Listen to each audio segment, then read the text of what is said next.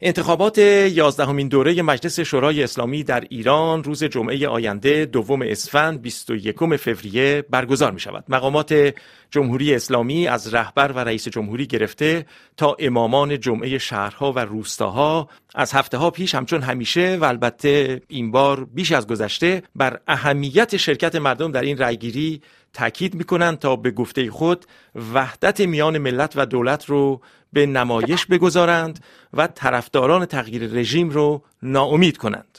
همزمان این بار نیز همچون گذشته و البته باز هم بسیار بیش از پیش کنشگران و نیروهای مدنی و سیاسی بسیاری هر یک نسبت به جا و حال خود این انتخابات و یا اساسا انتخابات در نظام جمهوری اسلامی ایران رو بی حاصل می دانند و خودداری از شرکت در اون رو کارسازتر می شمارند. در برنامه زمینه ها و دیدگاه های امروز در این زمینه دیدگاه های دو تن از کارشناسان زندگی سیاسی ایران رو جستجو می کنیم خانم مهناز شیرالی پژوهشگر در جامعه شناسی سیاسی که در مدرسه عالی علوم سیاسی پاریس تدریس می کنند و آقای مهداد درویشپور پژوهشگر و دانشیار جامعه شناسی در مدرسه عالی مرار دالن در سوئد در این گفتگو شرکت دارند. از شما سپاسگزارم و با یک پرسش کلی از سرکار خانم مهناز شیرالی آغاز می‌کنم.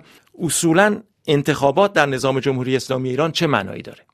در واقع ما در جمهوری اسلامی هیچ وقت انتخابات به معنی اون که در جوامع دموکراتیک داریم نداشتیم. در واقع انتصابات در واقع اگر بخوایم که با همین تعبیرهای خودشون صحبت بکنیم یک نوع بیعته یعنی سیستم حاکم رژیم برمیداره چند نفر رو انتخاب می‌کنه. بعد میگه به مردم شما بیایید با اینها بیعت کنید یا از میون این عده‌ای که من براتون تعیین کردم بیایید به یکیشون که دلتون می‌خواد یا به چند تاشون که دلتون می‌خواد رأی بدید.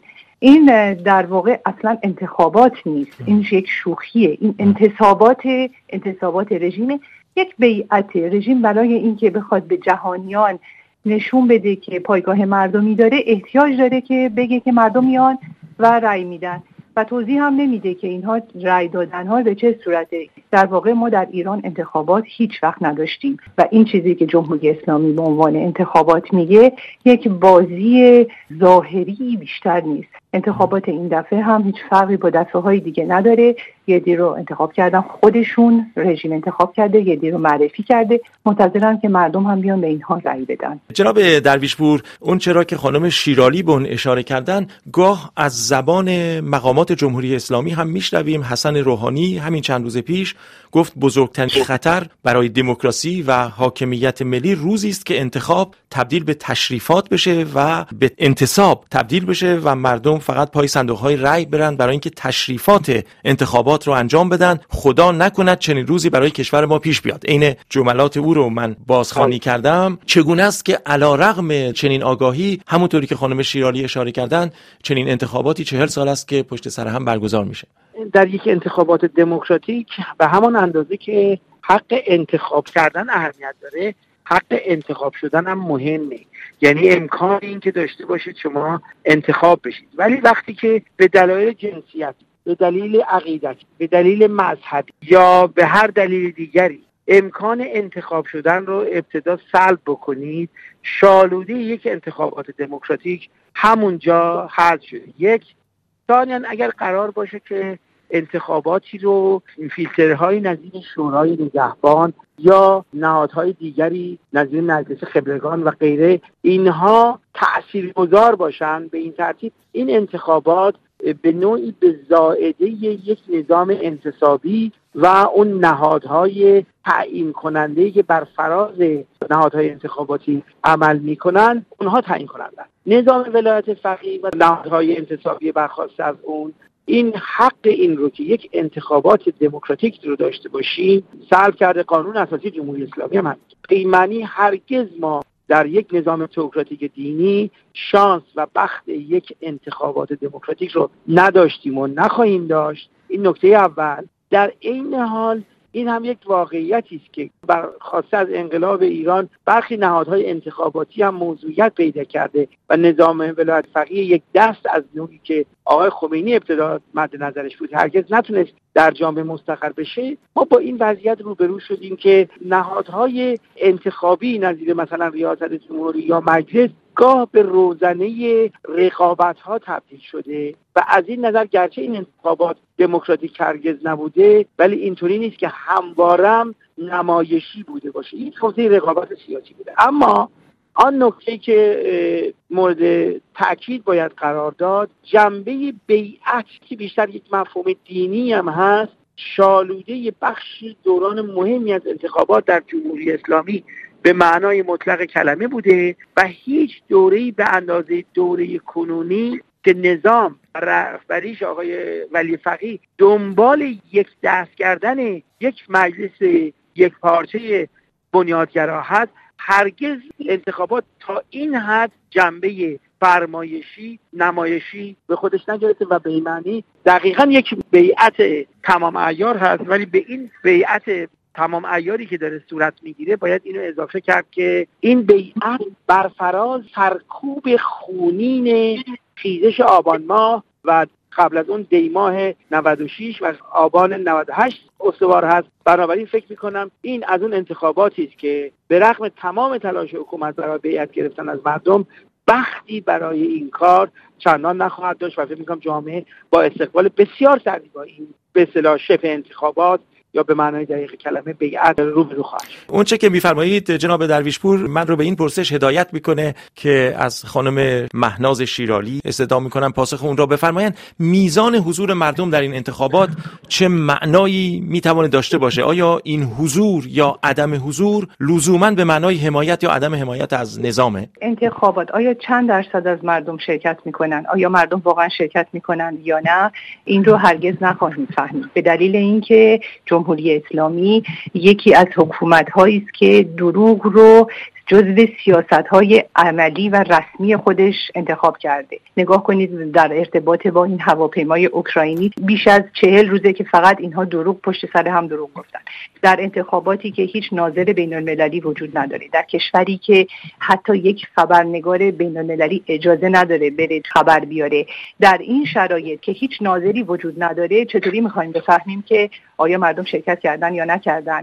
ما اون شوی رو که اینها برای مرگ سلیمانی درست کردن و صدها نفر رو با اتوبوس های عظیم از شهرستان ها از دهات برداشتن به تهران آوردن فراموش نکردیم.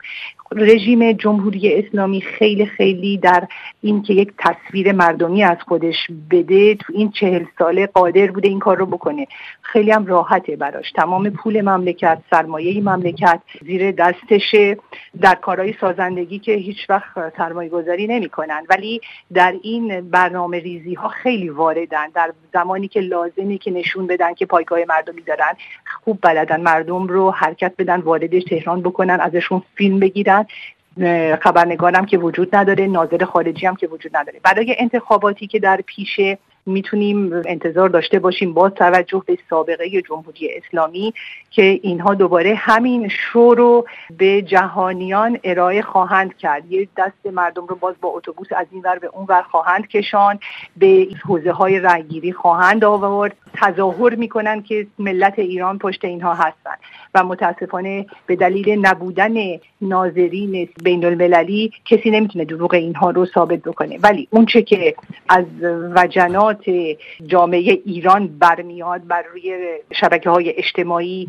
یا به واسطه اونچه که شاهدین عینی به ما میگن اینه که واقعا مردم اصلا خیال ندارن برن رأی بدن واقعا زده شدن. حتی کسانی که یک امیدی داشتن دفعه های قبل فکر می‌کردن ممکنه اصلاحی به وجود بیاد این بار کاملا به این نتیجه رسیدن که دیگه رژیم جمهوری اسلامی اصلاح پذیر نیست. اگر مثلا ده سال پیش هنوز مردم فکر می‌کردن ممکنه که یه سری اصلاح طلب وجود داشته باشه یه آدمای مثلا رادیکال تر وجود داشته باشن امروز همه متوجه شدن با اتفاقی که ماه آبان افتاد و به طریق خیلی خیلی واضح رئیس جمهور مملکت که خودش رو اصلاح طلب می‌دونست دستور تیر به روی مردم معترض داد و همون حرفهایی رو زد که جناب آقای رهبر زد و دیدیم که هیچ تفاوتی بین اصلاح طلب و اصولگرا وجود نداره. اینها همه از یک خانوادن وقتی که منافعشون در خطره به یک طریق عمل می‌کنن عکس عمل دارن و جواب میدن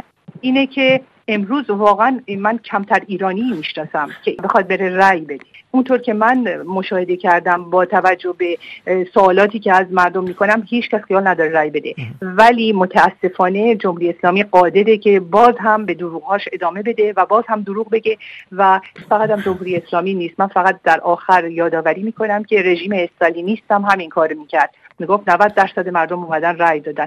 فقط جمهوری اسلامی قبل از اون هم رؤساشون اونهایی که بهشون درس دادن همین کارا رو می‌کردن. اینها هم خواهند کرد. در کلیه انتخابات گذشته در جمهوری اسلامی موضوع مشارکت یا تحریم مطرح بوده اما این بار ظاهرا فراخان به عدم مشارکت بسیار عمومی تره و در داخل کشور نیز بسیاری شرکت در انتخابات رو بی حاصل می‌دانن آقای درویشپور شما در این باره چه میاندیشید؟ این واقعیتی که به رغم ساختار غیر دموکراتیک یا دموکراتیک نظام به صلاح انتخاباتی در ایران چه در حوزه انتخابات ملی چه ریاست جمهوری مردم به خصوص مردمی که در گذشته با یک نگرانی ضد آرمانی برخواسته از انقلاب ایران که انقلاب کردن چنین هزینه سنگینی پرداختن نتیجهش چنین فاجعه ای شد و سرکوب های خشنی که دهه شهست با اون برو شد جامعه سعی کردن حتی از روزنه انتخابات هم برای عقب ولی فقیه دست کم در سالهای قبل استفاده بکنن. و بنابراین چنین نبود که در گذشته هر کسی که در انتخابات شرکت می‌کرد هوادار نظام بود بلکه حتی بسیار مخالفین نظام برای به عقب راندن گسترش شکاف و به عقب راندن ولی فقیه سعی می‌کردن در انتخابات شرکت کنند. امری که جنبه مشارکت رو بالا می برد جنبه رقابتی هم در این انتخابات ها به رغم غیر دموکراتیک بودن بالا می ولی همونطور که گفتم ما در واقع میشه گفت جامعه از دیماه 96 به این سو با شعارهای اصولگرا اصلاح طلب دیگه تمام ماجرا کم کم وارد مرحله شد که در خیزش 98 آبان 98 به اوج رسید. خیابان حوزه اصلی رویارویی های سیاسی شد. نه این شپ انتخابات در جامعه. و اینکه حکومت با سرکوب خیلی خشنتری به این اعتراضاتی که رادیکالتر شد ساختار شکرانه تر شد طبقه تویدست هم در شرکت کرد هر دو جنا با نظر منفی نگاه کردند و در پی اون بودن که تحولات رو در انحصار همین مجادلات انتخاباتی یا رقابت های انتخاباتی خلاصه کنند. اما هرچه زمان گذشت نه فقط با بیرنگ شدن پروژه های اصلاح طلبی یا دولت اعتدال و اینکه اینها بیشتر کارچاخون یا تدارکاتچی ولی فقیهند و در بهترین حالت بر کننده چهره سیاه این نظام هستند و اینکه وعده های طلبانه طی چند دهه اصلا بیرنگ شد بینتیجه شد. فقط این باعث شد سرخوردگی خیلی گسترده تر بشه. و دیگر میل به شرکت در انتخابات پایین بیاد بلکه همونطور که گفتم تبدیل شدن اینکه اعتصابات و جنبش های خیابانی در سالیان اخیر به اصلی ترین حوزه رویارویی مردم با نظام تبدیل شد خود این هم تاثیر گذاشت که میل به شرکت در این انتخابات پایین بیاد. بعد از این افتضایی که بر سر سقوط هواپیمای اوکراین هم صورت گرفت و حتی ترکوب تظاهرات اعتراضی مردم بعد از اون به گمان من ما در مرحله قرار داریم که مردم که به نظام ولایت فقیه هیچ باوری نداشتن اکثر خود کننده ای ولی آنهایی هم که به اصلاح طلبان یا روحانی امیدی بسته باشن امیدهاشون نقش براب شد و بنابراین در هیچ دوره تاریخی به گمان من جامعه با یک اجماع همگانی بر سر تحریم روبرو نیست. اینم اضافه کنم این به این معنی نیست که حتما همه کسایی که شرکت می‌کنن تو انتخابات مجلس طرفدار حکومتن. بسیاری ممکنه از ترس یا به دلایل دیگری شرکت بکنند ولی به گمان من این سردترین انتخاباتی است که جمهوری اسلامی در طول تاریخ حیاتش باش روبرو خواهد شد و تحریم انتخابات فقط یک ابراز نارضایتی به کاندیداها نیست. تحریم یعنی فراخواندن جامعه. به عبور از این نظام فراخواندن به این که نه فقط مشکل در نمایندگانی است که این یا آنجا کاندید میشن بلکه اعتراض به کل سیستم انتخاباتی و ساختارهای کشور. و فکر می‌کنم این باعث میشه تحریم گسترده باشه. ولو اینکه جمهوری اسلامی ایران با دروغ سعی کنه اعداد شرکت کنندگان در این انتخابات رو طور دیگری جلو خانم شیرالی نظر شما در این مورد چه است؟ آیا همانند بسیاری که می‌گویند باید از هر فرصتی برای بیان گزینش و نظر خود بهره برد موافقید و یا اینکه در پاره موارد چنین تصوری تنها یک توهمه؟ یک زمانی این حرف می‌تونست درست باشه. حتما هم درست نبود ولی احتمال داشت که درست باشه. یه عده واقعا فکر می‌کردن که امکان مثلا انتخاب بین بد و بدتر وجود داره. ولی من این حرف هانا آرنت رو یادآوری می‌کنم که میگفتش که انتخاب بین بد و بدتر به بد فرصت بدتر شدن میده که فرصت بهتر شدن نمیده. و این رو جامعه ما تجربه کرد. مردم هی رفتن هی امید داشتن شاید مثلا از بین رئیسی و روحانی روحانی رو انتخاب کنن که بهتره. ولی نه تنها بهتر نشد روحانی هم دنبال روی همون رئیسی شد. یعنی کاری نکرد که رئیسی نمی‌تونست بکنه. همون راه ادامه داد.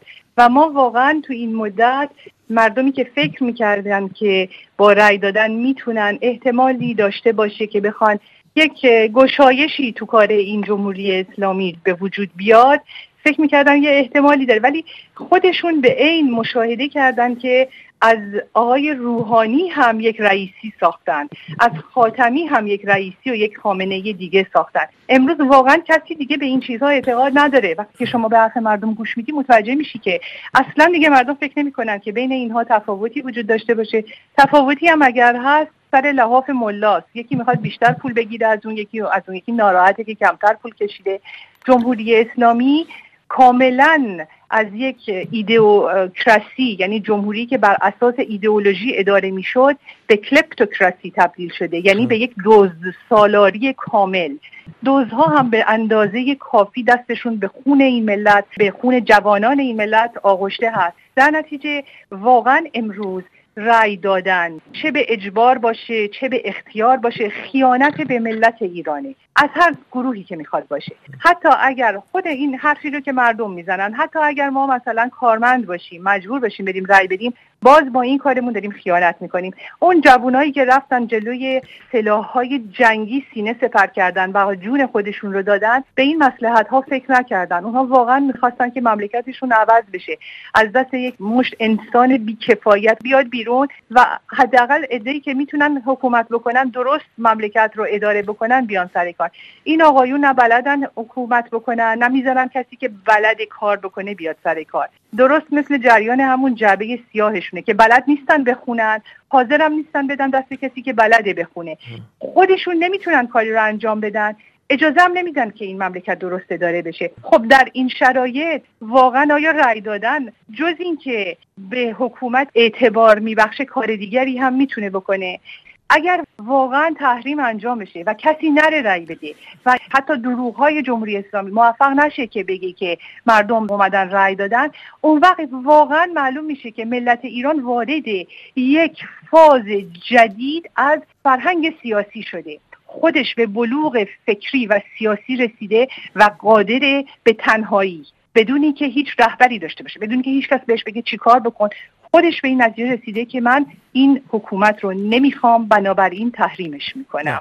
جناب درویشپور اگر شرکت در انتخابات در نظام جمهوری اسلامی ایران کارساز نیست راه چاره برای کسانی که خواستار تغییر هستند چیست؟ ببینید جامعه ایران ما که تحت را برای تغییر نداریم. یا یک جامعه ولو اینکه نظامش استبدادی باشه کارسازها و ظرفیت تغییرات در درون به گونه اصلاح طلبانه رو فراهم می‌کنه.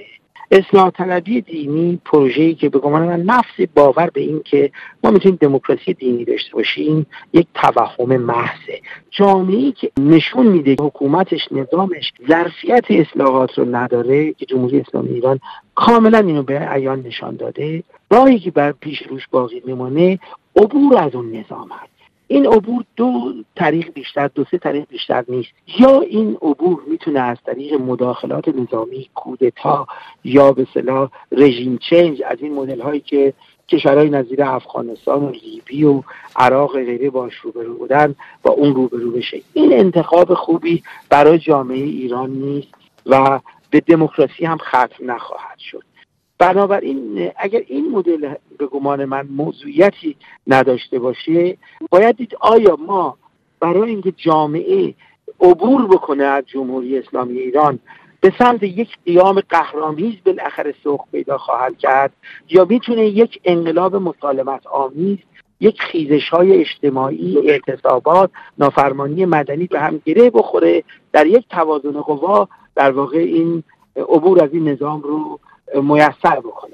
بنابراین از هر منظری نگاه کنیم تحول مسالمت آمیز از نافرمانی مدنی که همون تحریم انتخابات یک گامش هست تا اعتصابات تظاهرات و اعتراضات گوناگون اینها می‌تونه دست به دست هم بده. بخت یک انقلاب مسالمت آمیز رو در جامعه ایران فراهم کنه نگرانی اینجاست. ممکنه اینها تا آخرین گلوله مقاومت بکنن و این امر خطر به خشونت کشیده شدن گذار در ایران رو افزایش میده. اما تاکید من اینه جامعه مدنی روشنفکران احزاب سیاسی مخالف این نظام بر گفتمان تحول مسالمت آمیز اعتصاب سیاسی اعتصاب عمومی تظاهرات نافرمانی مدنی بر اینها باید تاکید بکنند و تلاش کنند که عبور از نظام جمهوری اسلامی ایران به گونه با کم هزینه و کم درد صورت بگیره مسالمت آمیز. اما اگر این مبارزات به خشونت کشیده بشه مسئول مستقیم و اولیش خود جمهوری اسلامی ایرانه که وقت یک به صلاح گذار دموکراتیک رو از خودش سر کرده. به نظرم آینده ایران بیشتر بین امکان گذار مسالمت آمیز یا در واقع یک درگیری پرخشونت برای گذار از جمهوری اسلامی این دو سناریویی است که آینده ایران با اون روبروه. ما باید برای گذار مسالمت آمیز پافشاری کنیم. برای پایان کلام خانم شیرالی آیا تحول مسالمت آمیز در چارچوب نظام جمهوری اسلامی ممکنه؟ امیدواریم. یعنی واقعا من با آقای درویشپور موافقم. یعنی اصلا کسی دلش نمی‌خواد خونریزی بشه. آرزوی همه ما اینه که اینها سر عقل بیان و خودشون بذارن و برن. ولی واقعیتش اینه که اینها جایی ندارن برن. کجا می‌خوان برن؟ اینها پاشون رو از مملکت بذارن بیرون. دستگیر میشن. هزاران پرونده قتل و قارت اینها رو در دادگاه های بین الملل رو کردن. و اینه که این آرزوی حرکت مسالمت آمیز به نظر من خیلی غیر واقعیه امیدوارم که آینده خلافش رو نشون بده. و اینطور پیش نیاد و اینطور نشه. ولی من اصلا فکر نمی کنم که یک گذار مسالمت آمیز امکان پذیر باشه. مقاومت مدنی خیلی کار درستیه واقعا شاید راه حل همین باشه. غیر از این راه حل دیگری نیست. هرچند که من امیدوار نیستم متاسفانه. بسیار خوب. خانم مهناز شیرالی آقای مهداد درویشپور از شرکت شما در این برنامه بسیار سپاسگزارم.